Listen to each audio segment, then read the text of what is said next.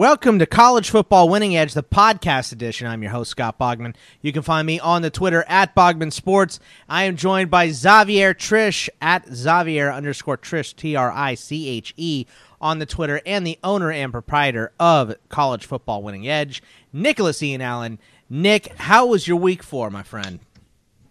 Week four as a whole could have been better, but uh, it, it was. It did give us the probably the most action packed Saturday that we've had so far this season. Uh, so watching the games was was a lot of fun uh, in and of itself. The numbers, which we'll dive into a little bit later, uh, sort of underperformed expectations, but uh, as far as uh, entertainment value, it was great. Uh, a lot of a lot of great games, some big time matchups, a lot of fun in week four. And can you believe it? We're already a quarter of the way through Stop. the regular season. It's crazy. Stop. it's no. crazy.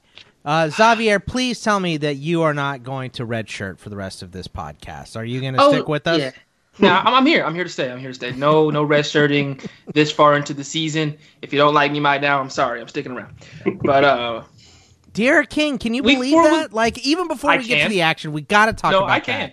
that. Uh, Tulane beats Houston uh, in an amazing comeback game on Thursday, and then, you know, after the week goes, and we'll get to the action, but this news is just so weird and crazy. Not only is he going to redshirt for the rest of this year, we all assumed, okay, transfer portal. Where is he going? Is it going to be Oklahoma? Because that would right. make sense. Because Jalen Hurts is leaving. Is it going to be Texas? Maybe he's moving positions because he wants to go to the NFL, uh, and he's going to play wideout at Texas because Tom Herman recruited him to Houston.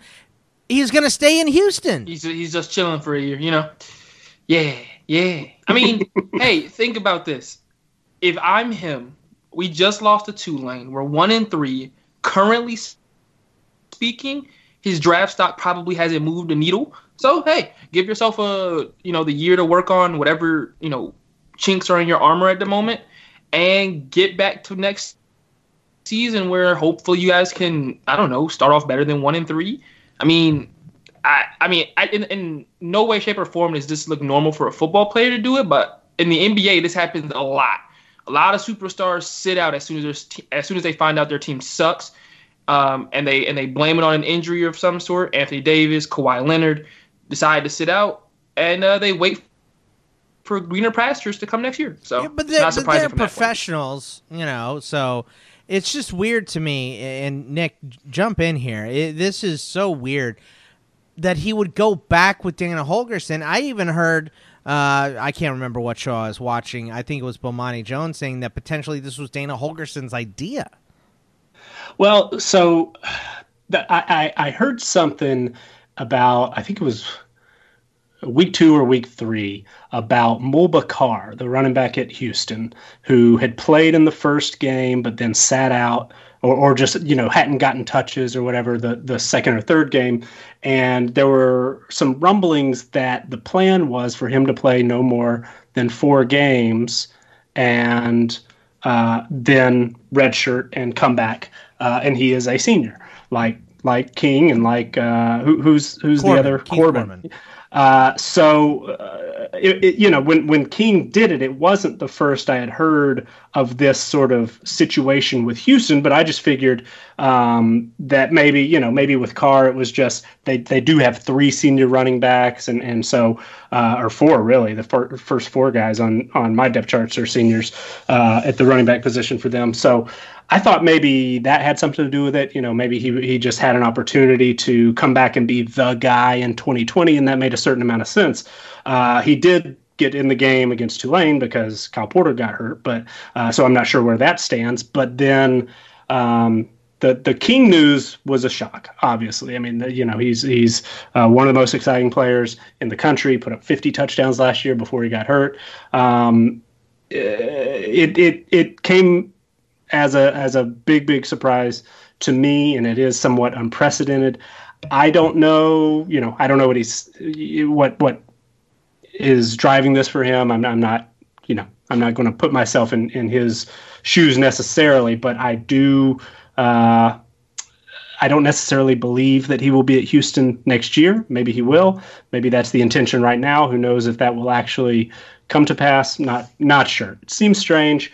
Uh, on the other hand, if it is a strategic decision by Dana Holgorsen to say, "Hey, you know, we're we're struggling offensively coming out the gate, and and uh, things will be better," I saw a, a quote of his today that. Um, I believe it was Rece Davis that said that uh, Holgorsen talked up the fact that quarterbacks tend to make their biggest strides in year two in a system. And of course, King has played already for three head coaches. Um, and he spent his first year or so as, as a wide receiver at Houston, right? So, so he does need extra time to develop at the position. An extra year would do him good. But as you mentioned, Scott, it, it doesn't necessarily seem that quarterback is his long term uh, position, partly because he had some success as a receiver. Uh, but, you know, who knows? I mean, may- maybe uh, as we've seen, there has been a, a shift to where uh, some of the smaller, faster, more dynamic quarterbacks are uh, getting more of a look at the at the pro level and, and higher uh, in uh, draft discussions and, and being drafted. So I don't know. I mean, that's that's a, a long-winded, as I often am, way of saying I don't know. I don't know. Yeah, I mean, who does? You know, it's very, it's just so weird, and I, it, it's part of the four games and you can transfer. I mean, we saw Kelly Bryant do it last year, and he's the biggest yeah. name before D'Eriq King, but he was being pushed by Trevor Lawrence, and no one is pushing right, D'Eriq King here had officially lost his job. They said that right. Lawrence was going to get the next start, and I right. don't, you know, I, I won't pretend to be the biggest expert on Clayton Tune, but I would be surprised if uh, he had beaten out King at this point. Can right. I tell you something? Yeah. You know, I genuinely feel like more quarterbacks who see maybe next year's class being better than this one. I would not be surprised if this is the last time uh, we see a move like this. Uh, um, I'm looking at a quarterback right now like Kellen Mond, who they're two and two. Their season's pretty much over as far as SEC aspirations, um, and at least college football playoff aspirations are the case. Who, if he decided to do it right now, I wouldn't be shocked either. Now, I'm not saying he would. Um, I think I think he obviously you know feels that he can do enough going down the stretch to push this draft stock. But hey, you sit out, you wait to the next year, you're zero and zero again. You have another opportunity to to win on the prime time stage um, and make a mark and possibly boost your draft stock. You know, having played technically 16 games in your senior year, not you know not counting any bowl games, counting the four years you played prior, four games you played prior, and the 12 games you play as your final senior year. So, I mean, hey, if you haven't used it yet, you can try. Yeah, I, I could be wrong. I think Mond has redshirted, yeah, so. but but yeah. sim- just as an example, yeah, I get I get what you're mm-hmm. saying. Um, but uh, I don't know. I mean, I can't say I never did it in uh, NCAA 14, but uh...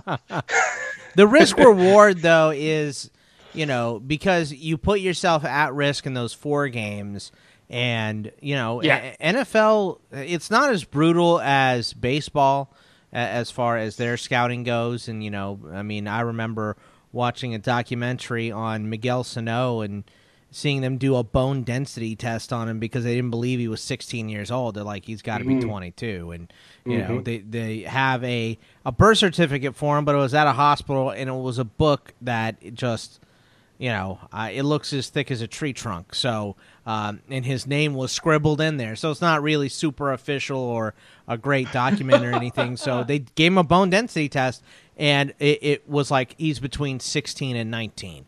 So you know, they're the NFL's not going to that extreme, but if you're a couple years older, most of the time you're not going to get drafted. The last time I, I remember a mid twenties guy getting drafted was Brandon Weeden. Yeah, Brandon Weeden for the Cowboys in the back end of the first round because they needed a quarterback. Yeah. So big wee baby. It's uh very very very strange. But let's get to some of this action that happened uh, in Week Four. Uh, the first game that we need to talk about here: USC over Utah, thirty to twenty three.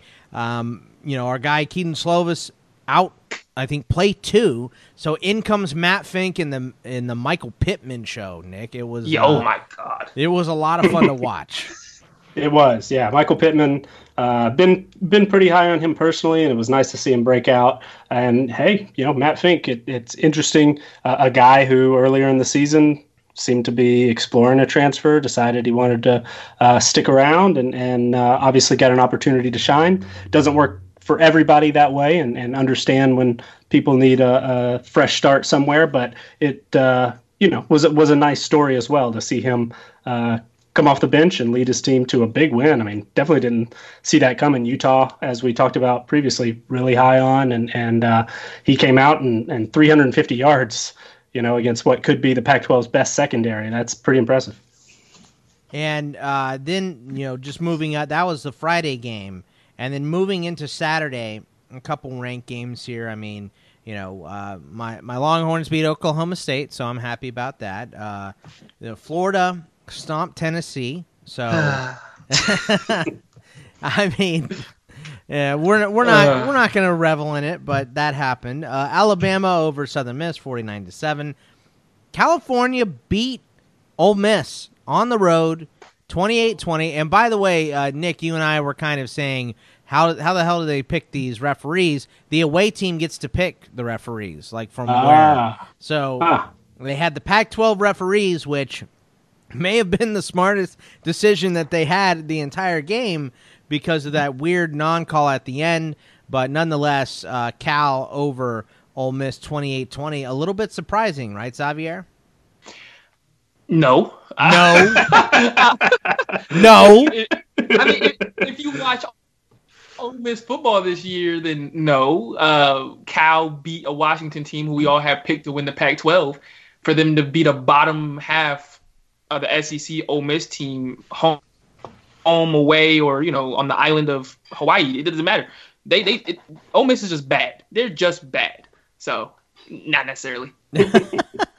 we saw Vandy up over Vandy, uh, uh, LSU over Vandy, sixty six to thirty eight. Not a surprise there, uh, Xavier. You said you went to that game. I was, and I and I suffered from some forms of heat exhaustion um, for that. Uh, but Um, good signs from LSU. They they definitely have the best offense they've had since I was alive. But that, they have the best offense they've had defense, since I, I was alive. So that defense, I'd be. I, I don't know about you know you know savoring your victories, LSU fans, but boy, that defense at times just looks abysmal. Well, Vandy's got a pretty good tackling too. Do they? Yeah. Do they? yeah. okay. Thirty-eight point good. I don't know if it should have been 38 point good, but I'm not surprised that you know, there was a break. You just said it was hot. So I'm not surprised there were breakdowns. Of course, you'd think LSU, for all the whining and crying they've been doing, uh, would be used to no air conditioning and uh, rough conditions. But uh, I mean, yes, they put more, more points than you guys did. So I mean, and by you guys I mean Texas. So right, I, I don't know. I, I, don't know. I don't know. Well, we didn't let them score 66. Uh, Wisconsin 35, Michigan 14. Nick, uh, ugly game here. Michigan just doesn't seem to have it. You know, we thought, uh, you know, we look at the talent, and Michigan has the talent. They recruit well. They can't put an offense together to save their lives with this team. So I got to think that Jim Harbaugh, if he hasn't been on the hot seat before, he absolutely is now. And we may be looking at new khakis come 2020. oh, I hope the next guy doesn't wear khakis. uh, yeah, I, you know, I I think more disappointing to me than the offensive struggles, which uh, you know obviously even uh, sort of like we've talked in years past with LSU, you you hope for some change offensively and for that to you know spark something and and and show some growth, and so that's been disappointing. But more disappointing as I was watching that game was just how much Wisconsin was able to manhandle the Wolverines up front. And I know they were a bit banged up on the defensive line and, and just quickly going back to LSU, they've had some pretty significant injuries uh, on defense as well. So po- potentially that contributed, but uh, but for Michigan, uh, they just they they looked uh, smaller than I expected. They looked uh, they were getting pushed around up front, and and uh, you know that Jonathan Taylor missed what a whole quarter and ran for 200 yards. So we got like 80 of it on a run. I mean, that's right so so I, I, came away very very impressed with Wisconsin and uh, pretty disappointed in Michigan as probably most people. I might have been a little slow on sort of uh, accepting, uh, you know, who Wisconsin is and who Michigan is. But I think that game was a pretty pretty good sign of what we can expect for both teams moving forward. Michigan just didn't look like you know they just they didn't have the bodies up front, and uh, Wisconsin was very very impressive. Yeah, we'll see. We'll see how the rest of Michigan season pans out, but it is heading south quickly. Um, Miami of Ohio opened up with a nice five zip lead over Ohio State, uh, seventy six to five. Ohio State was the final in that game, so that that went away very very quickly. It was a Justin Fields show. He had six touchdowns. Pitt over UCF Xavier, and not only is did Pitt beat UCF to end the regular season streak, they ended it on the Philly special with all of the gravitas that they didn't have last week against Penn State. Uh, uh Narduzzi was just kind of shoving in people's face here. So 35 34, they beat UCF in a very surprising victory here. Well, I think what was more surprising about that game was maybe, maybe the ebbs and flows. I mean, Pitt jumps out to a 21 to nothing lead or 21 to 3 lead. And, you know, I, am thinking, well, Pitt's going to just completely stomp all over UCF. This is going to be everybody's dream on on Twitter. They're going to just talk smack about how bad this UCF team is. UCF rallies back, uh, takes the lead, and then it just seemed like Pitt was not going to be able to cross the finish line, kind of like they did against Penn State. Um, you know, they got into the red zone, I think, tw- I think once or twice, and weren't able to finish it, and weren't able to punch it in, um, and had to settle. And I thought I was like, well, here we go again, you know. And, and they get down there, and I'm like, okay, there's no way he, kicks a field goal this time. They don't have enough time. Uh, you know, they they punch it in, and, and it makes you wonder if they go and punch it in against Penn State, what are we thinking about with Pitt right now? Uh, you know, it makes you scratch your head as a Pitt fan and just as a college football fan in general. That uh, who knows what their season looks like right now if they were able to punch it in against Penn State and win the last two ball games against ranked opponents. So, man, I mean, it's just unfortunate that that they weren't able to pull out one. Uh, against Penn State because uh, that's a pretty damn good team they have there. So. I love that quarterback. Oh, I love him. He's one of the toughest kids in the country. I think. Dude, I love him. I, he, he's not like one of the best quarterbacks technically, but I'd, I'd have him in a fist fight any day. So I wish we were looking at this game a little bit closer last week, but SMU over TCU, Nick, 41-38. Uh, TCU suffered from horrid quarterback play for the entire first half. I mean, I believe Duggan was one for 10 to start this game. So uh, our guy Darius Anderson got a ton of work, you know, uh, 161 yards on 19 carries. But uh, TCU just not being able to put it together on offense, and Shane Buechele really leading the Mustangs here and uh, looking real good. Yeah, that was uh, personally speaking a, a, bit of a bright spot. I mean, SMU. We'll, we'll get into some of these numbers a little bit later, but we've so far we figured out SMU about as well as any other team in the country, which uh, which has been good. We you know all of our uh, computer projections have uh, have been right about SMU so far, and uh, they did, you know, not only covered against TCU, but but won the game. Uh, pretty impressive. They've they've relied a lot on uh, the transfers that we've talked about a few times so far, and and so far they are clicking. I mean, Buechele is looking good. That receiving core is looking good. They're really deep at receiver or uh, at running back as well. So they've got problems for, for every opposing defense. And I, I was nervous that TCU was going to be able to, uh, you know, really shut them down because we saw how well they did against Purdue in, in their previous game. Uh, but it seems SMU just had too many weapons, and and uh, so they weren't able to take anybody away like they did uh, with Rondale Moore. So uh, yeah, it, it, was a surprise. I, I, didn't expect them to win, but um, you know, on, on the bright side, it seems that SMU is is is a team that uh, our numbers are, are kind of in line with what's going on. So hopefully that continues. Yeah, that was an interesting game. And then we had Auburn beat A&M 28-20. And I believe we picked A&M. Oh, you picked A&M. And I'm That's never right. going to pick A&M. So you picked A&M. But uh, Kellen Mond had a nice performance here. But Auburn just, uh, they kind of shut down that offense fairly well yeah, they really limited Texas A&M in the running game. Uh, I believe the Aggies got 56 rushing yards on 21 carries, so under three yards a carry. So, uh, you know, you can allow 300 passing yards if you completely take away the running game. And uh, that Auburn defensive line so far is as good as advertised. They were able to really control the tempo. And even though Auburn didn't do a whole lot offensively themselves, um, they did get a big play on a reverse to Anthony Schwartz in the uh, opening drive, 56 yards, something like that, to, to score and kind of set the tone for the day. But after that, they were you know, they put up very modest numbers offensively. They moved the ball a little bit, took advantage of some opportunities, but um, you know, from from a pure offensive standpoint, Auburn wasn't super impressive, but defensively, they're as good as advertised. Absolutely. Um, I mean, it was it was kind of how I expected it to be. Whoever started off the fastest was going to win that ball game because I didn't think, especially if it was Auburn, I felt that that defense is just so good, and they started off fourteen to nothing in the first uh, 14 to 3 in the first half. Um, and they kind of just, you know, uh, sat on A&M.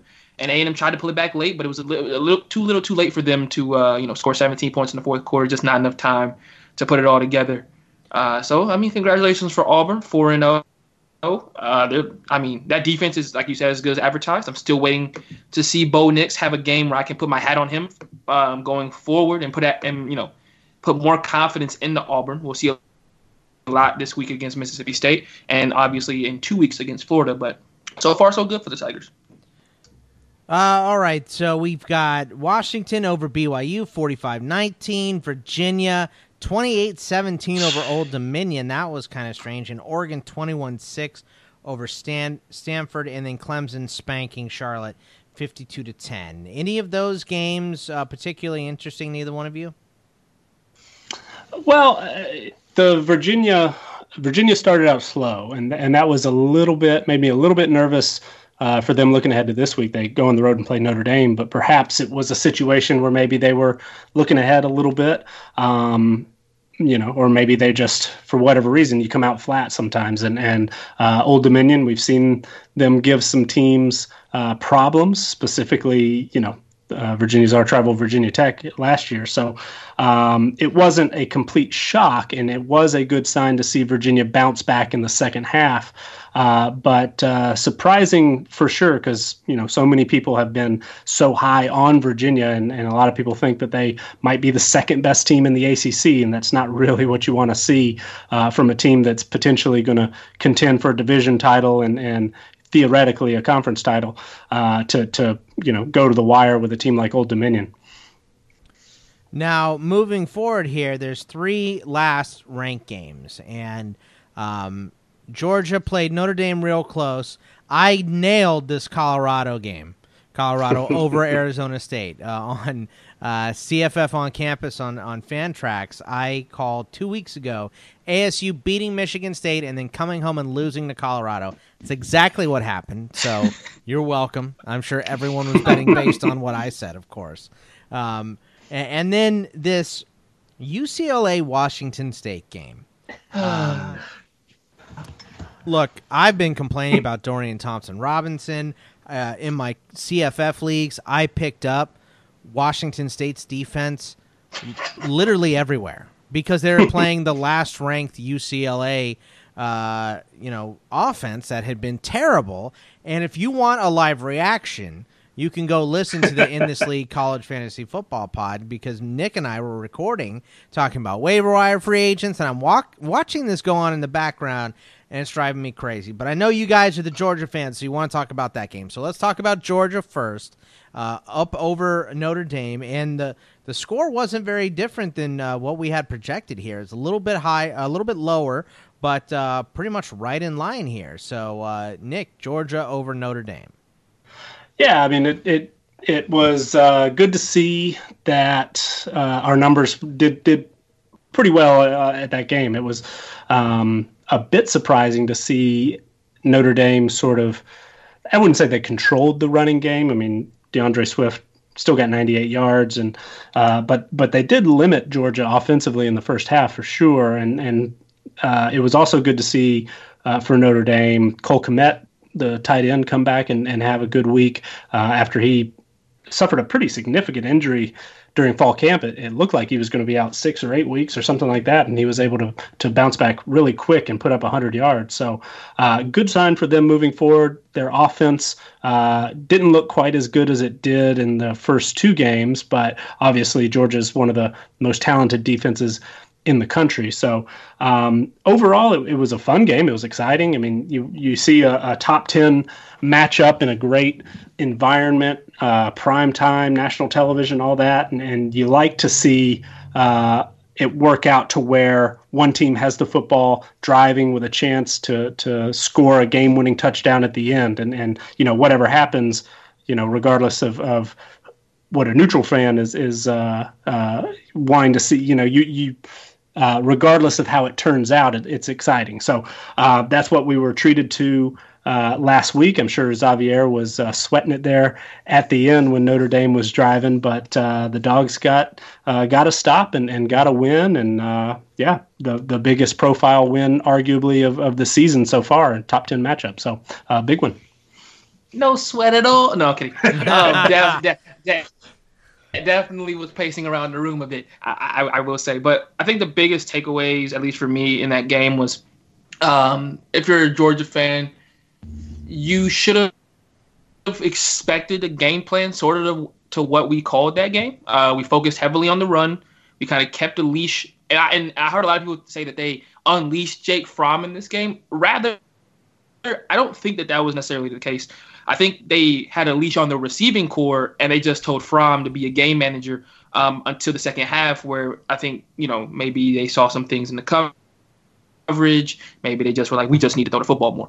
Um, with such young receivers, that's what I expected in a top ten matchup with a with a Notre Dame secondary that's been you know highly uh, you know uh, highly documented coming into that game. You don't want to take any chances and, and put yourself in a position where your defense can't help you win the ball game um, in which they did. Um, as far as for Notre Dame, I think that Ian Book's ability to get out of the pocket and make plays on the run was something that um, helped them out tremendously. I think Kmet was amazing, and uh, Claypool is definitely a guy I can see going going in the first, you know, in the first round of the draft, maybe early second round as well.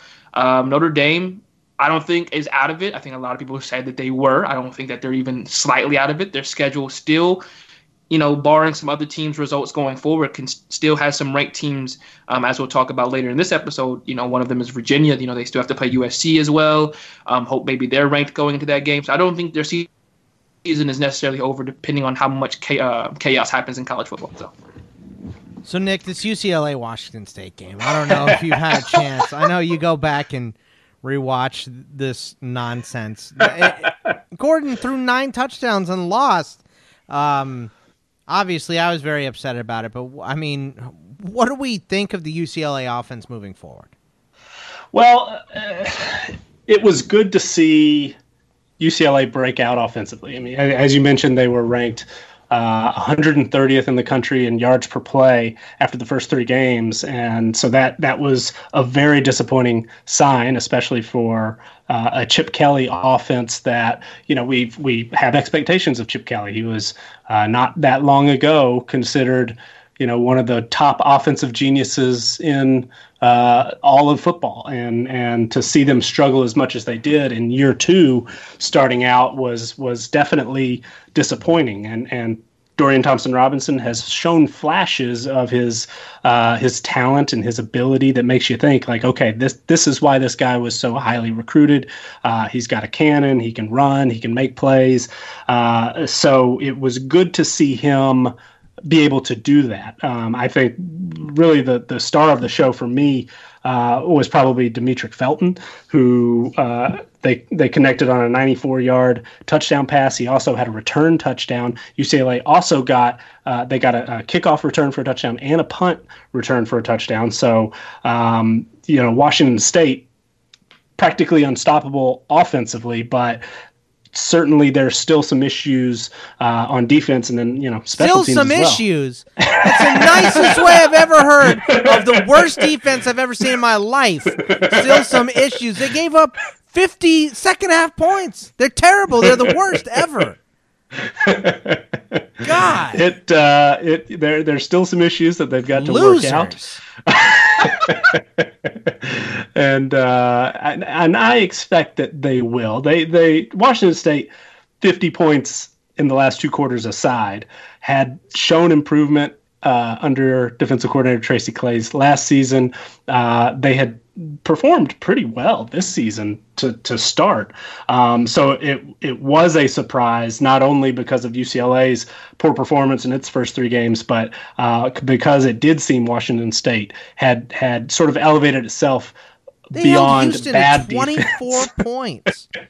Houston to 24 points. That it, I mean. It, uh, How are they holding on the road? They held Houston to 24 points with D'Eriq King, one of the four games he played, uh, and they give up 67 to Dorian Thompson Robinson, who was playing the worst football I've seen a quarterback play. You know, and, and uh, I mean, I've I've watched a lot of bad quarter. I've watched Josh Rosen in the NFL. You know, uh, I've seen a lot of really bad quarterbacks. I've seen uh, just so many bad ones, and Dorian Thompson Robinson was taking the cake. But I, I maybe I just need to get over it. You know, they cost me probably at least one win this week in CFF, but. Uh, You'll I never mean, pick them up again, will you? No, Xavier, no way you stayed awake to watch this nonsense, did you? Um, I woke up to a lot of text messages, um, okay. um, a lot of Twitter mentions. So that was like, "Yo, did you did you stay up for what?" Because people do know I stay up for you know games like this, but I was, I, I did not stay up for this. Uh, I wish I did. I, I wish I would have. They replayed know, it on I, ESPN on Sunday. Like first, I caught the first half, um, and I fell asleep, and I was like, "Oh, Washington State's got this in the bag." Went to sleep, woke up, they lost. I was like, "Oh."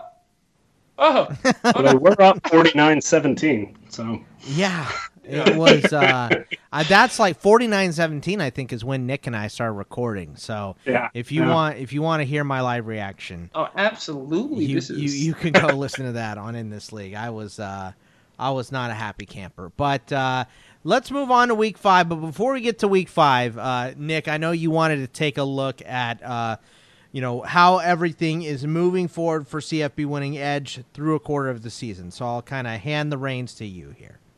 Yeah, yeah. So um, I've, I've, briefly mentioned it a, a, couple of times earlier about uh, you know the numbers. I was, I was pleased that the number said this and said that, and and if if you've listened before, you know that all the the predictions that I give when during our uh, podcast are related to the CFB Winning Edge team strength ratings, which are uh, built from individual player ratings, uh, a formula that that we developed a couple of years ago, and and use it as a way to project, you know, the, the overall team strength for all 130 FBS teams, and as a way to test, you know, whether or not uh, those ratings are on the right track, we compare them to the Las Vegas point spread.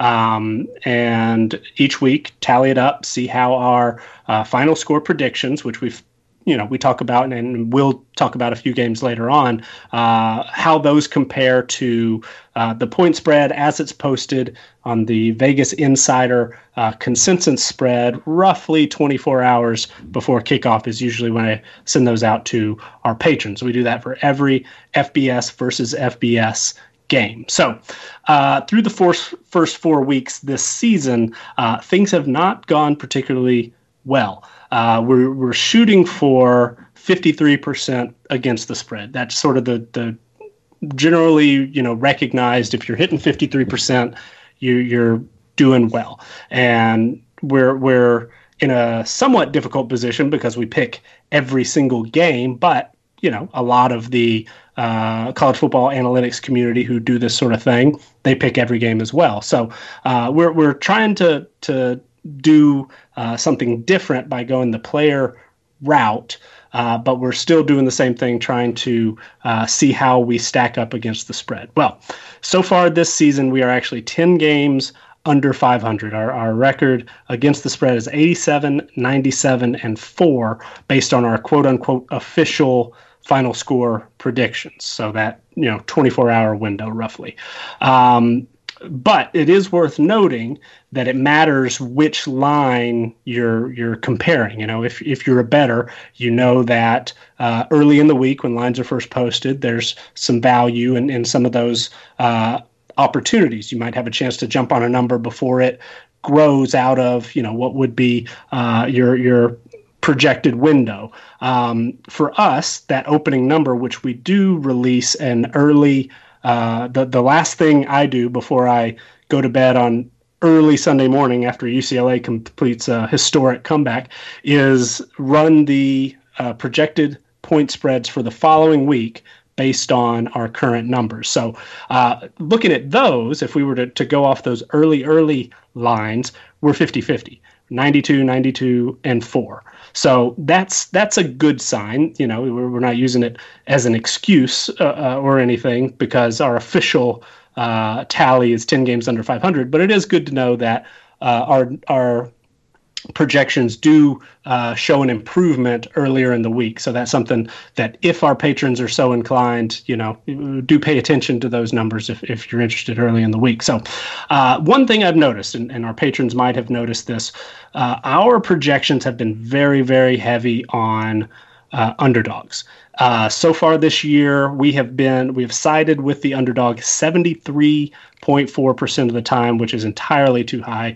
Roughly probably 20% uh, too high, to be honest. So I, I, knew as we were going through that there was going to need to be some tweaks. We were, we were, you know, something wasn't quite right in the way we were doing our, our calculations.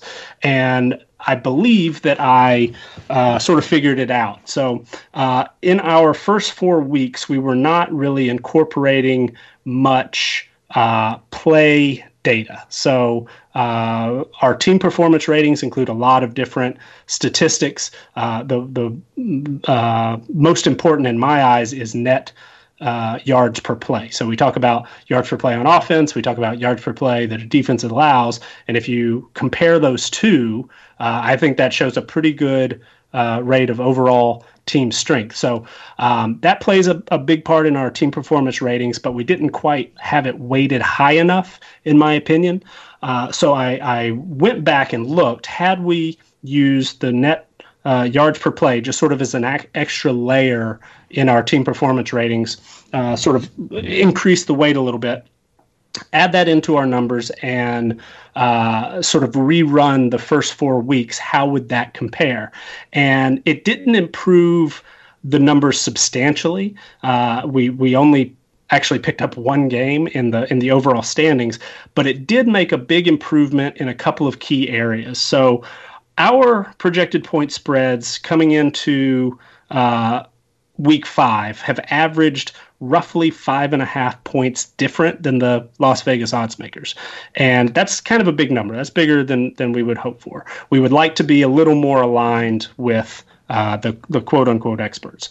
Uh, but, you know, we don't want to necessarily be uh, within one or two points because we are looking for an edge. You know, we, right. we do want to to show that we are uh, we know something that they don't, and that's sort of why we did the player based model. So um, don't want it to be too small, but we do want it to be a little more uh, closely aligned. And so by by putting this extra play data in there, uh, we were actually able to shave that down to uh, 5.1, uh, or excuse me, 5.01 uh, points of differential. So we are able to shave about 10% uh, off of that margin, which I think is pretty good. And sort of the biggest area where it, it uh, showed an improvement were in games in which the spread was over 30 points. We pretty much were on the, uh, I believe we were actually on, on the underdog all 18 times when a spread was 30 or more. Okay. Um, so when Alabama was 55, you know, projected to beat New Mexico State by 55 points, wherever we were on New Mexico State. Um, and, and we did that every single time. And, and I kind of, uh, eventually, you know, after two weeks or three weeks, you kind of start to notice like, hey, something's wrong. We're on underdogs way too much. Um, so I, I, there was something that that needed a tweak there. So this extra play data actually helped us uh, sort of bridge that gap, helped us push the the uh, the top teams higher and push the bottom teams lower. So when we reran those games, uh, first of all, we were four and fourteen against the spread in games where the the spread was thirty points or more. Um, but when we reran it, we were nine and nine. and it's a very small sample, obviously. So you know, it's not. I can't not say many thirty point spreads. Right, and, and, we're only four weeks in, so so it's it's difficult to say like ah you know figured it out because we, we do we're all we're working with a very small amount here, um, but you know and we've only done this for uh, basically one year and four weeks now, so uh, don't have a, a whole lot of my own data to really run all these uh, examples through, but I, I was I, I, do think that it helped and, and it helped uh, push that difference between the the spread down 10% for those first four weeks and then running the numbers uh, this week using instead of uh, 2018 data which is what i did for the, the first four weeks using this year's uh, net yards per play and, and folding that in in that extra layer um, we've actually for this week as of this morning the difference in the point spreads uh, were under four points, so 3.98 points, which to me is a, a really good sign. Um, we've boosted the number of favorites that we're on uh, to 60.4% this week. So that's, you know, 13% change. Uh, I'm, I'm, you know, obviously we don't know what what will happen if more favorites will cover this week, but uh, the fact that we push things a little bit more toward the norm, in my eyes, is a, is a good thing. So um, we've we've made a couple of tweaks so far. Uh, we think we're getting a little bit closer. So um, again, though we're not necessarily saying like hey go bet with this we're really kind of using this as a as a test of do do I know what I'm doing? Do the numbers make sense? Is this a valuable thing to do? If you are so inclined, because we do refer to you know to spreads and and what percentage is on the uh, uh, on the spread on the money line, whatever. Um, uh, you know, people can do that with that information. What we will, but really, what we're doing is is trying to test out our methods and and sort of how that's going. And so far, as a whole, this year uh, was was slightly disappointing. And Saturday, uh, we actually started, uh, or I, uh, the numbers started 0 and 10, which uh, put me in a, a, pretty foul mood most of the most of the day. It was like two for was, the money. I, I was. Uh, it was know, it was rough. Matthew was, McConaughey over here was very upset with his numbers and. I, I, had to Al Pacino him back into. Uh, I had to cheer him up. We were watching because the numbers had picked UCLA, in that game uh, against the spread at That's least. Right. And they, That's right. end up winning straight up. and I'm, you know, he's over there doing jumping jacks, and I'm, you know, seeing how much weight this fan can hold in my living room here. So I, I was, you know, it, it, I needed every little win after that point. Uh, but uh, it, it, was good to see that we went on a 21 and 16 run the rest of the day. But uh, having not won a game technically through the entire noon window was uh, was a, a bit of a rough start. But well, look, anyway. I mean, any numbers that have been put together, I mean, you know, I always think it's funny when I look at Phil Phil, Phil Steele's stuff, and he's he's probably one of the best handicappers that we've ever seen in our life. But he he does trends that go back twenty years, and I'm like. What the hell does Tennessee beating Kentucky in 1989 have anything to do with you know, uh, 2019. It's things like that. And I'm just, you know, I'm not saying that he did that. I haven't looked in a long time. I'm just saying, you know, things that go back 20, 30 years as far as trends are just different. So I still would, you know, I still would roll with the stuff that is based on the roster that is put in front of you. So uh, that's just my opinion. So, uh, you know, it's a fluid moving situation, though, right, Nick? Yeah, and and so that's that's sort of the thought process. We do want to base things on the current roster. There is uh, value in in backdating, but yeah, you're right. I mean, saying that what was it last year? Kentucky beat Florida for the first time in 28 years or something. Well, those last 28 times had nothing to do with right. You know, the, the game leading up. Maybe uh, some mental edge or something like you, you you can say that, but I don't. You know, yeah, and I don't even really subscribe. Anything to... that's five years old it goes in the trash to me because yeah. you have literally none of the same players. So right. that goes in well, the dumpster. I'm, I'm, and I'm done. I'm it. kind of I I so I do have a coaching background. That's kind of why the the self scouting thing comes in. I do try to pay attention a lot of, you know, hey, what are we doing right? What are we doing wrong? And and the quarter mark of the the season is a good opportunity to do that. Um, but uh, I sort of lost my train of thought there. Um, no, I, I, I kind of thrown out to you that I, I threw away anything older than five years. Right. Okay.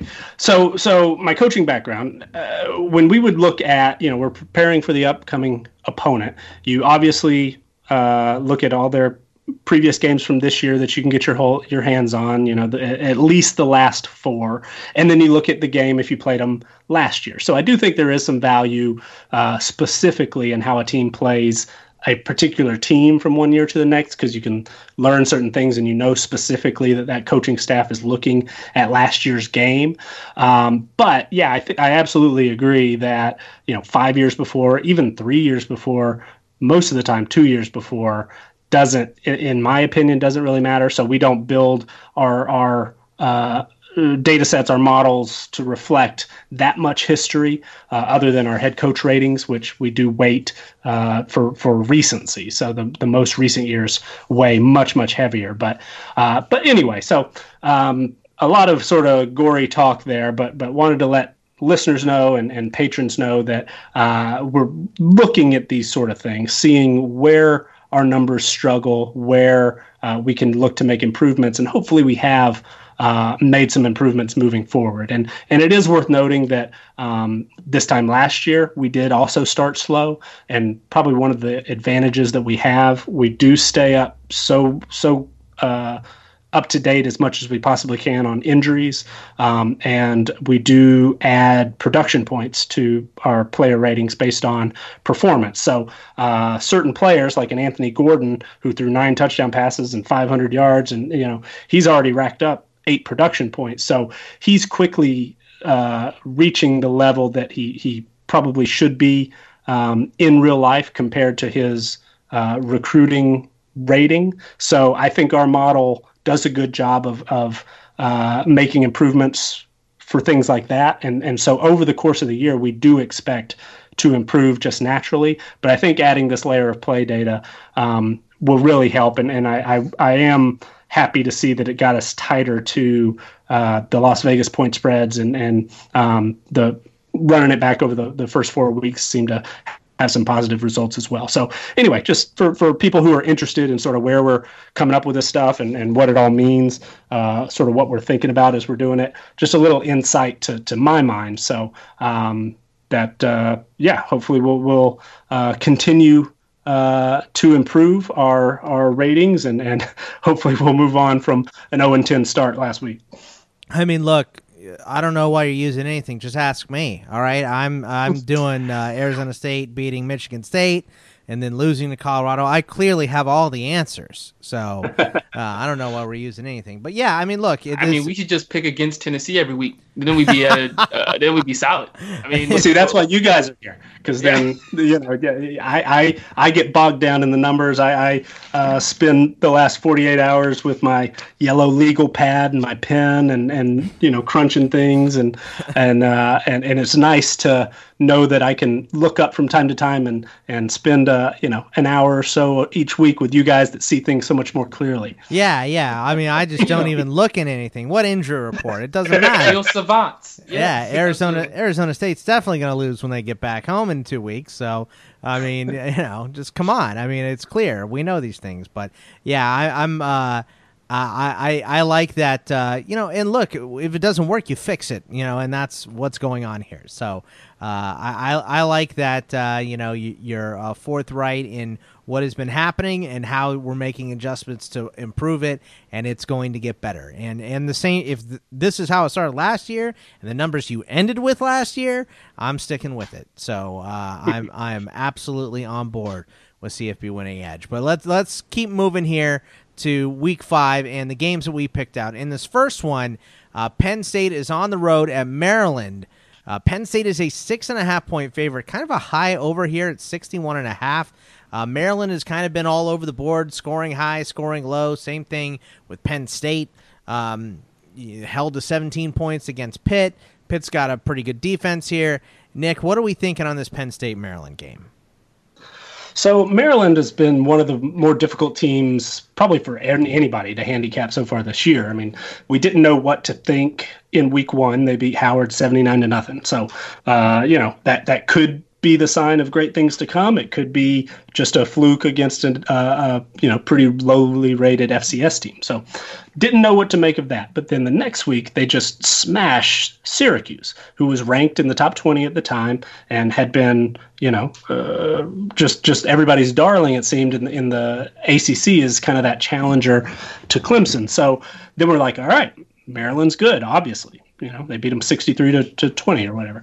Um, but then the following week uh, maryland uh, seemed to have texas's number a couple of years ago right? Yeah. well temple's temple's got maryland's number. Temple's beaten maryland back-to-back years now in week three. And uh, so now we're kind of back in that that situation. And and the most impressive win that they had over Syracuse you know Syracuse has not looked that great. They bounced back a little bit last week, but uh, so we're still kind of in that. Who is Maryland? What what are they? Are they uh, the team that that looked so good in week one or week two, or are they te- the team that couldn't get a yard on fourth and one in the red zone two or three or four times or however many it was against Temple? So there's a lot of unknowns there. They're a talented team. They can run the football. Um, they have lost a little depth at the running back position, uh, lost a, a backup to a torn ACL uh, this week, which of course is unfortunate. Um, but they've got some explosive players, and and you know Anthony McFarland's one of the better running backs in the uh, in the Big Ten, uh, in my opinion. And we've seen some good things from Josh Jackson at, at quarterback, the transfer. So I think Maryland can um, do I think they'll be able to move the football. I mean, Mike Locksley seems to be uh, seems to have the offense kind of moving at a, a really good uh, pace, and and they they seem to to be able, even though it struggled against Temple, they were in position to score a lot. They just didn't ca- uh, capitalize on those opportunities, and you you like to think that that will even out. They'll be able to capitalize if they get the opportunities, you know, next week and and throughout the, the rest of the regular season.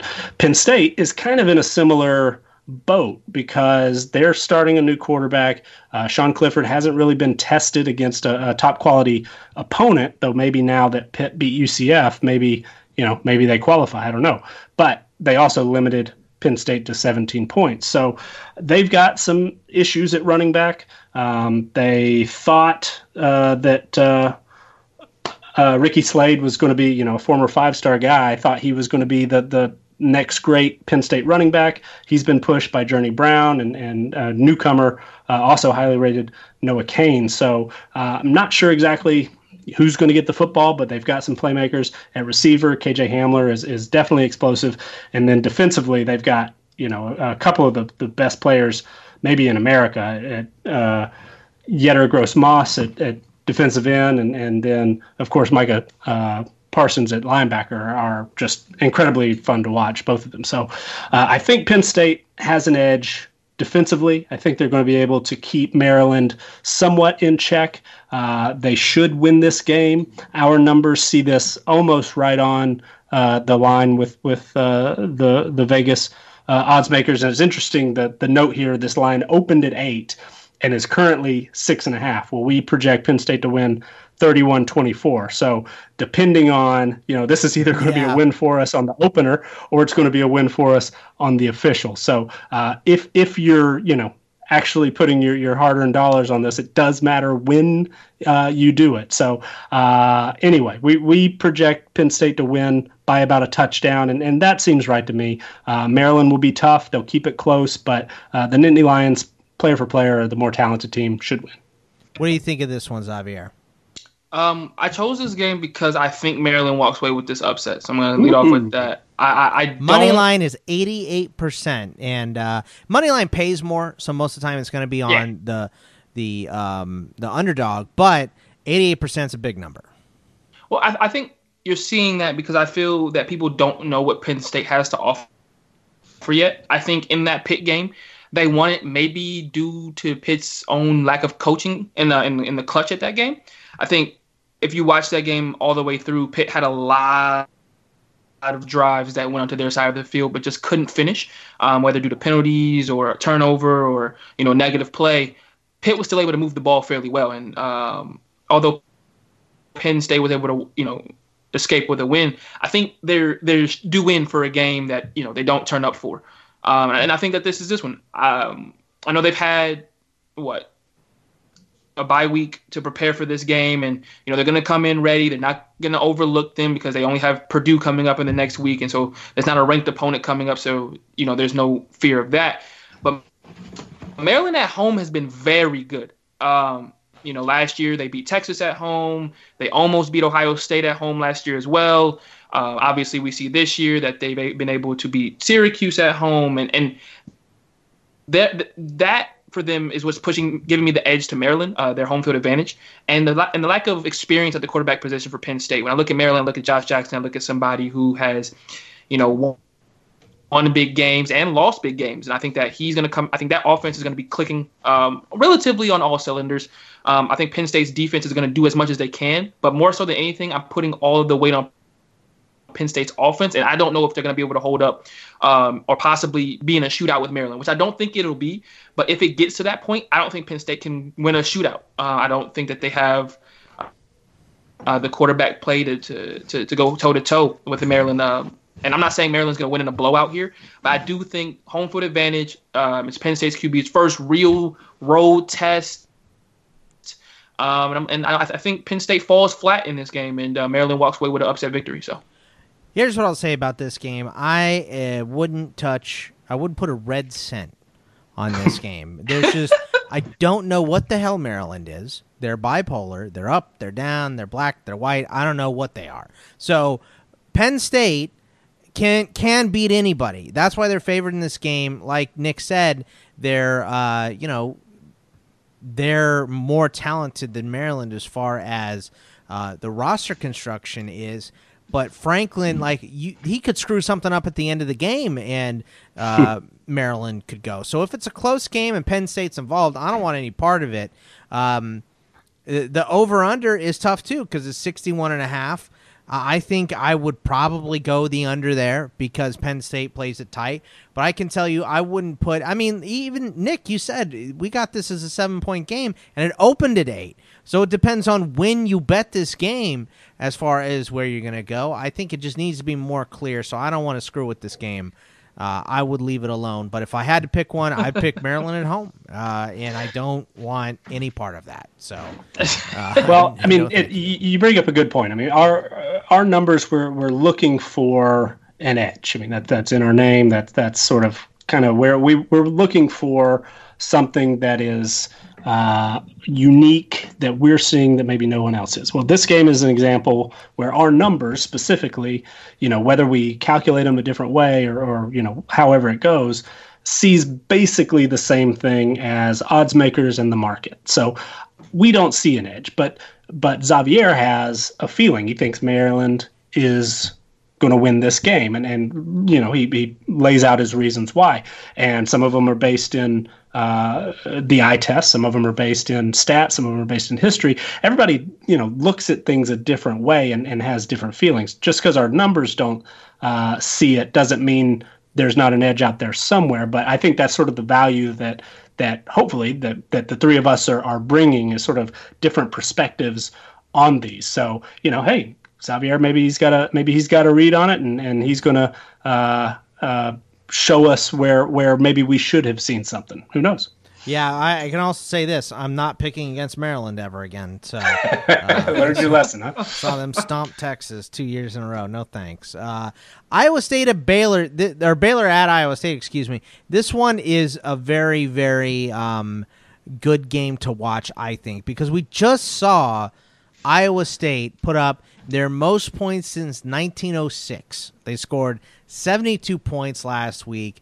Uh, they seem to be clicking on all cylinders, so they are favored uh, by three points at uh, on the road. But this game began with Baylor being a three and a half point favorite. So I think what everyone is seeing, Nick, is they see the money coming in on uh, Iowa State, and it's too much money. So they go, all right, well uh, we can we can make this we can make this move. So let's just give Iowa State and, and uh, you know make the people that are betting Iowa State give points, and people are still doing it. 76% of the spread money is on Iowa State. Uh, I think I like Baylor in this one, though. I think the offense um, should be able to be a little bit better at home, and I think that Iowa State is a little bit overrated after putting up you know that many points of Brock Purdy scoring six touchdowns. So, am I right or wrong here, Nick? You let me know. well, I, I I will never tell you that you're right or wrong ahead of time, but I will tell you uh, that your your instinct lines up with our numbers. So uh, we actually favor Baylor. We we have uh, we have Baylor as a uh, little more than a one point favorite in this game, which it's it's good to see that you know Vegas put Baylor as the favorite starting out. Now, uh, obviously, um, they they felt that they needed to move the number based on uh, what they've learned throughout the week and, and you know the the amount of money and, and all of that. I, I won't pretend to be an expert on on all of that, but um, one thing that is I think worth uh, noting, uh, people might just be looking at last week and saw that, as you mentioned, Iowa State put up 70 plus, and Brock Purdy looked incredible, and Tarique Milton looked incredible again, and and you know the defense is still uh, good. They they uh, limited ULM to 20 points, which is about 24 uh, fewer than Florida State did. So you know whatever that's worth. But uh, Baylor. Uh, struggled a little bit with Rice. Didn't really put him away. Won what was it? Uh, 21-13? 21-13, yeah. So so on the surface you think, okay, well, Rice is terrible. They're 0 4. They haven't scored uh, you know 20 points in a game all year or whatever it is and and uh, Baylor barely beat them and Iowa State they're unstoppable. They score 76 points. Well, we we do something uh, called team performance ratings, where we go in, as, as I mentioned during my long diatribe earlier, uh, where we take certain stats from from the games and and sort of put them in you know different weights, and and it sort of spits out a game grade for every uh, team. Well, Baylor actually graded out much better probably than, than anyone would have expected. They they were pretty dominant in in multiple facets of the game against Rice. It just didn't always uh, show up on the scoreboard. I mean, they they posted uh, not in a spectacular number, but they posted a top thirty game grade uh, for the the week, which. When you consider Rice was ranked 129th in our ratings, and we do weight the strength of the opponent, um, and and you also look at the fact that it was a one score game, that means they really had to dominate some of the the metrics that we uh, look at closely when we're when we're grading team performance. So uh, Baylor was a little better than they looked. Iowa State was dominant. They put up uh, looks like the 12th best game grade last week. So obviously that's pretty dominant, but you might expect a higher ranking for somebody that scored 70 plus points. So, you know, that maybe they weren't quite as as great as we thought. So long story short, uh, our numbers favor Baylor slightly. These seem to be very evenly matched teams. I think Baylor has a slight talent advantage. Iowa State might have a slight coaching advantage. Um, but I, I will go with the Bears here. Our numbers uh, have it at 28 27. Xavier, what do you think um, about this matchup here? See, before Nick went on that that that that uh, spiel that he just went on, I had Iowa State winning this ballgame because uh, I watched the Baylor Rice game. Don't ask why, but you know I, I went ahead and, and, partook in that game, and from what I saw was a, a, Baylor team that may have been looking forward to the Iowa State game a little bit too much, um, but overall didn't look impressive enough for me to select them to win this ball game. I think I'm going to stick with my guns and, and keep Iowa State as the uh, as the winner of this game and, and get the upset, I guess we call it, uh, since they are the away team. I'll call it an upset. Um, but the reason, what pushes me over for this game is I, is I think we're seeing Brock Purdy kind of in that game. He came into his own a little bit. Um, I know he struggled in the Iowa game and he somewhat struggled in the Northern Iowa game, but I think against ULM, he, he was able to build that confidence again. And I think that that's the kind of confidence he's going to need to, uh, to, to upset this Baylor team and, and the kind of play they're not going to necessarily expect, but something around that range for them to upset Baylor. When I look at Baylor, their team, I you know go going into this week I knew little about. Uh, you know, Charlie Brewer being the quarterback. 16 games started, haven't always been impressive. Um, we know Baylor is 3 0 going into this game, but who have they played as of yet that I can really hang my hat on that tells me that Baylor is just, you know, not maybe far and away, but th- that gives them this edge going into this game. Uh, I think this is Baylor's first big game of the year, and I know if they're ready yet to perform against an Iowa State team who's already been battle tested, losing to Iowa, even in the delay of the game. You know, they've had what might be, you know, their biggest game of the year as far as you know against a rival team you know this early on. And I, I, think that that gives me more confidence in iowa state to win this game. More battle tested coming off of a huge win uh, the offense clicked in pretty much anything that they did. Um, and a baylor team that's coming off of a game that was a little shaky towards the end um, at least from the box score. If you're just a box score watcher it looks like baylor played poorly. Uh, as nick told you guys you know that, that that wasn't necessarily the case but in the confidence, in my confidence, I have Iowa State winning this ball game and going to three and one. All right, moving on here, we got Wake Forest at Boston College. Uh, the spread on this game is Wake Forest by six and a half. The over under is seventy one points, which yeah, that's ridiculous. is way too much, in my opinion. I mean, Wake Forest offense is good. Boston College can uh, put up points against a soft defense. I don't know. The Wake Forest defense is the best, but I don't know if this is going to get to 71. Nick, uh, how do we see this playing out? Well, so I understand your inclination, and and you know we think of uh, really both of these teams in, in the not too distant past were very methodical, just you know, grinded out type teams, and and uh, played to to some pretty low uh, totals uh, in in the recent past, but these two teams have changed. Wake Forest is now one of the uh, fastest teams in terms of their offensive pace. So they are uh, playing at a, at a really high tempo. They're getting a lot of plays, snapping the ball quickly. They've got some explosive playmakers. I mean, uh, the the why did his name just uh, escape me? Who's the quarterback? Newton, Jamie Newton. Jamie Newton uh, has Newman. Sorry, mm-hmm. has has looked incredible uh, this year. They do a really interesting thing in the zone read where they they ride the mesh point for what seems like two or three seconds, which is an eternity on a football field, and and for whatever reason.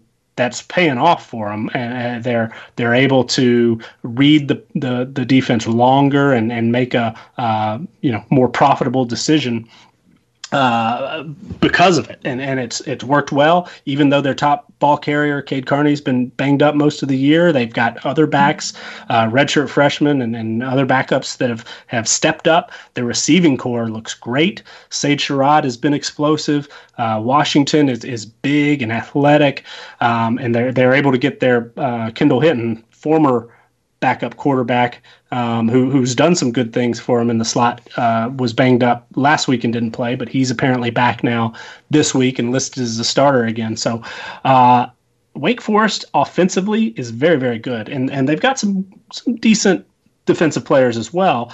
I think there, you know, there's a case to be made that Wake Forest is the toughest team now on Clemson's remaining schedule. Maybe we should be looking at Wake Forest as the last best chance to upset Clemson if somebody's going to do it in the ACC. But uh, on the flip side, Boston College has shown some life on offense. We know about AJ Dillon, uh, you know, 250 pounds. He's he's basically guaranteed 100 yards and a touchdown every game, and and sometimes he can go for twice that. So uh, he's he's somebody that that is just a bell cow uh, for Boston College. He's a known quantity and, and he's consistent as long as he's healthy.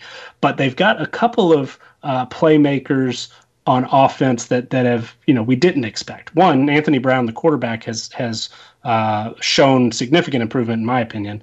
Uh, I know that uh, you know he, he's had some struggles in the past, but he made uh, 22 starts in his first two years on campus. He's a junior now. Um, he, he knows the offense, you know, even though they brought in a new offense coordinator this year, but he, he knows what his head coach wants to accomplish. Um, he is experienced. He, he most of his playmakers, uh, Dillon and and you know Kobay White, the receiver, Ben Glines, who does uh, some some does run and also helps out as a receiver. David Bailey, backup running back, is is they try to get him the ball a lot. And then Zay Flowers, true freshman, is is one of the most exciting freshmen probably in the ACC. sorry. Uh, he's so hit, passionate hit my microphone about this. He is yes, he's he's uh, uh, he, he, got me excited, made me hit my microphone stand. But uh, so anyway, Boston College. This isn't the same old uh, just you know uh, try to get uh, three yards and a, and a cloud of dust type type offense. But on the other hand, defensively, this is not the same old Boston College, and and obviously BC doesn't always do a great job recruiting as far as our you know the the recruiting rankings go. So they're not they're not going to score very high on those things most of the time. But it's worth noting that they rank uh, last in the ACC in our uh, team strength or our roster strength numbers defensively. They're at 94th in the country, 14th in the ACC. Their secondary is also last in the ACC and 112th in the country. So that makes me think that Wake Forest is going to be able to move the ball early and often. Uh, this game could become a shootout. I do like Wake Forest defense a little bit better. They've got a, a linebacker, uh, Strnad. I'm probably going to mispronounce that, and then uh, corner, who's who's all ACC caliber, Essang Bassey. So um, I like Wake Forest. We don't see a, a huge edge now that the the the uh, line has moved up to six and a half, but we do have Wake Forest as about a seven and a half point favorite. Project the final score to be 38-30. Uh, what do you think of this one, Xavier? I like Wake Forest as well. Um, from the eye test, and, and, from what I've seen from Anthony Brown, so I'll start with um, Boston College first. What I've seen from Anthony Brown this year is I've seen somewhat of a game manager. Um, I, I think that he's been better. Obviously, the stats suggest you know 792 yards passing, six touchdowns, zero interceptions. You know, if you can have zero interceptions all year, that's you know a rest recipe for winning. However, when you dig deeper into the stats, you see he's only thrown the ball 101 times uh, with about a 50% completion rate, which isn't bad. Um, you know, but as you can see, they're not necessarily giving him that many opportunities to throw the football uh, in the first four games. Uh, that would average out to maybe 25 attempts in the first four games. Um, and I don't think that that's going to be enough against a Wake Forest team that knows exactly exactly what Boston College is going to want to do coming to this game. I mean, it is one thing to know you have to stop AJ Dillon and to actually then do it. Um, but we've seen, you know, team uh, Kansas be able to, you know, slow him down, and then obviously on offense. Uh, Kansas was able to run away from Boston College, and and that's my biggest issue here. Is I think that Wake Forest will have the ability to run away and to possibly make this just shootout, and I don't see Boston College's offense currently being able to to, win a shootout. Um, we look at uh, Jamie Newman. Wake Forest has looked very impressive so far. Um, I watched the game versus UNC, and you know, barring that fourth quarter where it looked like UNC was about to, you know, make another, you know, gasp of air and, and survive again, they they dominated that ball game against a, US, a UNC team that had looked up until that point, you know, very at least good enough to win that ball game. Um, I think Wake Forest, like you said earlier, has the better offense, and I think that their defense is just just good enough um, and just better than Boston College, in my opinion. Uh, that that I have to give them the edge in this game. Uh, so yeah, I think Wake Forest wins, wins this ball game. Um, I think the seven points is, is is right about where it should be. I don't think that either team is light years ahead of the other one as far as you know you know talent or ability is concerned. Uh, but I do think Wake Forest is the has been the better team going into this game and will be the better team on Saturday. I got Wake Forest by double digits. Uh, I just think I, I, think that they're better than Boston College. If Boston College had a hard time keeping pace with Kansas when they got rolling, if Jamie Newman and Wake Forest get rolling, they're going to get rolling hard. So I'm that game I think is is a Wake Forest win, kind of easy. This one I couldn't figure out, so I wanted to ask you guys about it. Cincinnati on the road at Marshall. Uh, Cincinnati uh, favored in this game by two and a half points. The line is three and a half now. It opened at two and a half. Over low, super low, forty-seven uh, for a college game. So Cincinnati at Marshall, Nick. I feel like this is really good offense versus really good defense. Uh, is that how we see it playing out? So it's interesting, and, and I'll go quickly with this one, uh, or, or, try my best to. Uh, so in the preseason, it was really, really high on Marshall's defense. They ranked first in Conference USA at all three levels the best uh, group of five rated defense in the country uh, among group of five teams. So I was really, really high on Marshall, expected big things out of them. But they have suffered a couple of key injuries, including one to uh, starting middle linebacker uh, Jaquan Yulee, which is, has just sort of really uh, helped crater that rating. Their linebacking corps was a top 30 unit. And, and like I said, first in Conference USA at the beginning of the season. Right now, it ranks 106th and 9th in the conference. So uh, they've also had some position switches uh, that have sort of messed a little bit with our numbers. So, uh, long story short, this was a top uh, 30 defensive unit and, and the best group of five unit in the country, according to our numbers of the preseason. It now ranks 71st in the country and fifth in the league. Uh, uh, as far as our total roster strength numbers go, so that that makes me a little bit worried.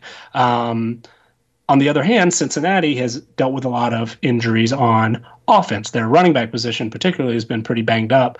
Uh, I know Michael Warren's been been good most of the year, but his his uh, uh, the guys a little farther on the depth chart have been in and out of the the injury report all season, and they do like to spread the ball around a little bit on offense. So, and and we also saw Desmond Ridder get banged up once earlier this year. So, uh, on that note, those guys for the most part seem to be uh, close to full strength, at least most of them. I, I saw that they were uh, expected to get uh, two pretty key contributors back this uh, this week who missed their last game. So.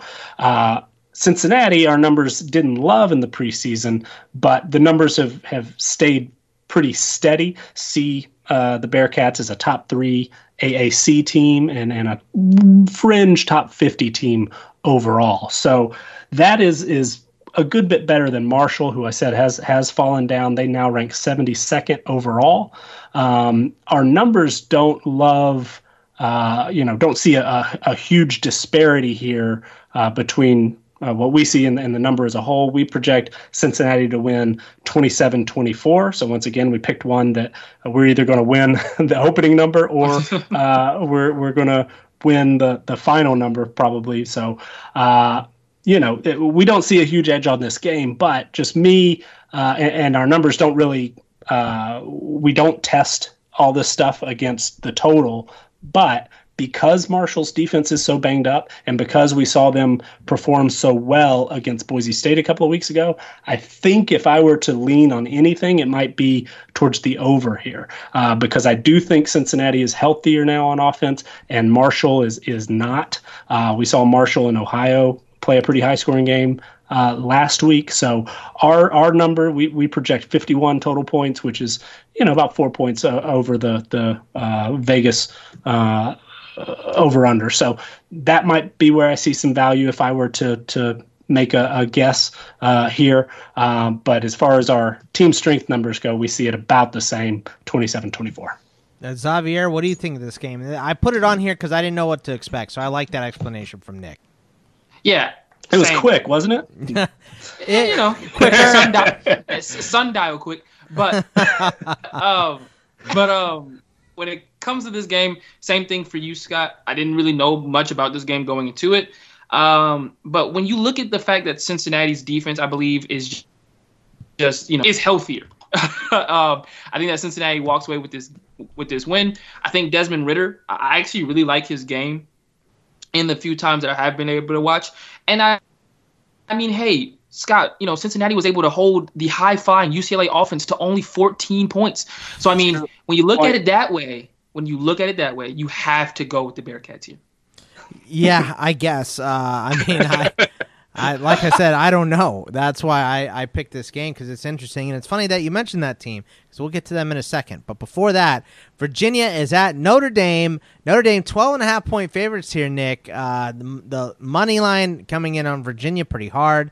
Uh, the over getting played a, a lot here. It is uh, 48 and a half. It's actually gone down from where it opened. So I don't know. The way Virginia's been playing, the way Notre Dame has been playing, this line looks about right to me. So what do you think? So we see a, a little bit of a an edge here. Finally, uh, we, as we've mentioned several times before, have not been particularly high on Virginia. That made me really nervous uh, the first three weeks. But last week, seeing how Virginia scr- struggled against Old Dominion made me think, okay, maybe maybe we're not too far off here. Um, Virginia has climbed significantly in our numbers. They're now uh, in the in the 30s overall, which uh, you know obviously is lower than they are in the AP poll, but uh, that's a significant jump from where they started. So I, I think that's probably about right. Uh, we talked a good bit about Notre Dame earlier uh, in their game against Georgia. Two problems that that jump out for me with Notre Dame so far this year: uh, they really haven't been able to run the football that well, and they're not getting much of a pass rush. Uh, the the running the football might be an issue uh, because Virginia does have one of the best corners in the country. Uh, they do have a strong linebacking corps. So their back seven is the strength of, of their team. Um, so uh, that that gives me a little bit of a pause. But uh, to be honest, Bryce Hall, the, the corner who, who's an All American candidate, hasn't looked great this year. Uh, for whatever reason, some of the high profile corners, um, as far as the, the 2020 NFL draft go, have struggled. Uh, and defensive backs as a whole, we didn't even mention Grant Delpit earlier, who looked pretty oh, brutal yeah. on a couple of tackle attempts against Vanderbilt. But um, yeah, that anyway, against Texas too. He whiffed on a couple. Delpit did. Yeah, he's. I don't. I don't know what's what's going on there, but uh, so uh, Notre Dame, I think. Uh, I know is is player for player the more talented team. Virginia has done a good job in the past. Bronco Mendenhall has has done a good job in the past of uh, you know overcoming that with coaching uh, but i'm not quite sure that they'll be able to do that this week they'll surely be motivated to come out uh, stronger than they did in the first half against old dominion obviously but i think notre dame's the better team i think perhaps they'll be able to get the running game going because the defensive uh, front four is not elite for Virginia. There might be some holes there, uh, some opportunities. So uh, our numbers actually project a, a somewhat high scoring game, uh, 35 to 20, uh, Notre Dame winning and covering. How do you see this Notre Dame Virginia game playing out? Xavier? I think this is Notre Dame in, in, in a, a, game that's not going to be close. Um, I think what I took most away from both games games, um, Notre Dame, Georgia, I think Notre Dame looked like a top 10 team. They just couldn't get over the hump against a team that's probably the third best team in the country. Um, when I watched Virginia versus Old Dominion, I watched a fringe top 25 team. Um, my biggest issue with Virginia is that Bryce Perkins, for about 60% of that game, was running like a chicken with his head cut off. There was no resistance to whatever Old Dominion was doing up front, and that worries me against a team that you know got to Fromm uh, and, and and at times beat what I think we have is the second best uh, offensive line in the country behind Oregon, if I'm not mistaken. But yeah, when I look at the two trenches, I don't see how Virginia is going to muster an offense if they can't protect you know the, the biggest commodity on their ball club. I think Notre Dame has too much talent everywhere on the field. Um, I think Notre Dame walks away with a pretty impressive victory to get them right back on track. And they're at home, which also helps after a loss like that to Georgia. Now, this last game I picked because I'm annoyed. Uh, the, the damn UCLA Bruins. I. What are we doing? Like, uh, are they? They're they're on the road against U of A. Six and a half point favorites. U of A is. I don't. I don't know how they would be favorites after how they've looked, and you know, you know Xavier and I's love for Kevin Sumlin, of course but they haven't looked good. This opened up at Arizona minus nine, but UCLA looks so good, six and a half. Uh, the the the over under is seventy one and a half. Nick, what is going to happen in this game? Please look into your crystal ball and tell me. well, uh, if if the listeners haven't turned us off already, uh, based on how how uh, I mentioned how poorly our numbers were earlier in the year and specifically last week. Uh, let me tell you that Arizona is the 25th ranked team in the country according to our power rankings, uh, which is probably higher than anyone in America would would put Arizona. So uh, if if you haven't turned us off already, maybe you'll maybe you'll do that now. But uh, we like Arizona, or we the the numbers the numbers like Arizona. Uh, we're high on Khalil Tate. He has looked more like himself early this season, which is good. Uh, Arizona is, is well rested, uh, which is, is, definitely good because J.J. Taylor, their top running back, was banged up in, in the previous game. Um, so hopefully he is back up to full speed. It seems that the receiving corps is, is starting to come together a little bit. Um, the defense, of course, is is a bit of a concern. Although uh, they held Texas Tech to 14 points, uh, and we talked about that. That was one of our featured games a couple of weeks ago. We talked about how Arizona actually slowed down the pace and, and controlled um, the the you know used the running game to sort of wear Texas Tech down. UCLA, they might be able to, to accomplish a similar thing. UCLA, their linebacking corps has taken a big hit. Uh, they've they've uh, also you know Darnay Holmes hasn't quite been 100 uh, percent all season, who's who's one of the best corners in the country. Um, so there's opportunities for Arizona to capitalize with some big plays because of that, and and because UCLA, I mean, obviously they gave up 64 points last week, so they're suscept, you know susceptible to uh, high high scoring uh, offenses. But uh, we see Arizona as, as a pretty clear favorite here. We've got uh, the Wildcats favored by almost two touchdowns. Our final score prediction at the moment is Arizona 41, UCLA 28. And part of that is because UCLA does get dinged a little bit for his first three games uh, when the offense was so poor. They are still operating in the negative on net, uh, net yards per play. Um, because of that, even though they did explode last week, we did see some signs of, of uh, you know what they could be, but uh, not quite sure we're, we're ready to buy in just yet. We are pretty high on Arizona, um, you know, for whatever that's worth. Uh, we do see the U of A winning uh, by about two touchdowns. Xavier, I mean, I mean, I'm gonna I'm gonna shock you here. I'm gonna hop on the Kevin Sumlin train. Um, I'm gonna go with Arizona. Um, yeah, I think UCLA's win was just a misnomer. I, don't don't don't take it taking it as a, for a grain of salt. You know, I, I, think that going into this game, Arizona has shown to be the better and more consistent team, at least this season, at times. And I think that you know, I think the only thing that I'm surprised about in this game is that the under is so low. I think 70 points for the way that these defenses have both been playing this year is is, is far too low. I think we should be looking more in the 80 range um, for this game. I think both teams can are both capable of putting up more than 40 points, and these defenses are more than capable in giving up 40 points. So I think that's the only shocker I'd have. Um, I, I'd bet the over, if I'm being honest. Uh, but Arizona is the better team, and I think that we shouldn't get too crazy about the win over a ranked Washington State team uh, that UCLA got last week. And the whole reason I picked this game is because I don't know. I don't know if DTR is uh, going to show up again. I don't know if uh, Arizona is much better than the team that lost to Hawaii week one. So because they, they looked good in that game, they just couldn't capitalize on it uh, offensively, which is strange to say for U of A. But uh, I that's why I picked this one is because I'm just not sure, and I know you know this is first of all this is the game that everybody wants to make up for you know the rest of their day with at the end of the night. You know mm-hmm. this is mm-hmm. one of those games, and it's also um, just a weird game, and I hate UCLA. So for that reason, I'm going to take Arizona by multiple touchdowns as well. So. One one quick point. One one thing about UCLA, if if you're, you know, if you're buying in to UCLA and saying, all right, we, we saw them beat a ranked team, we saw the offense look really good.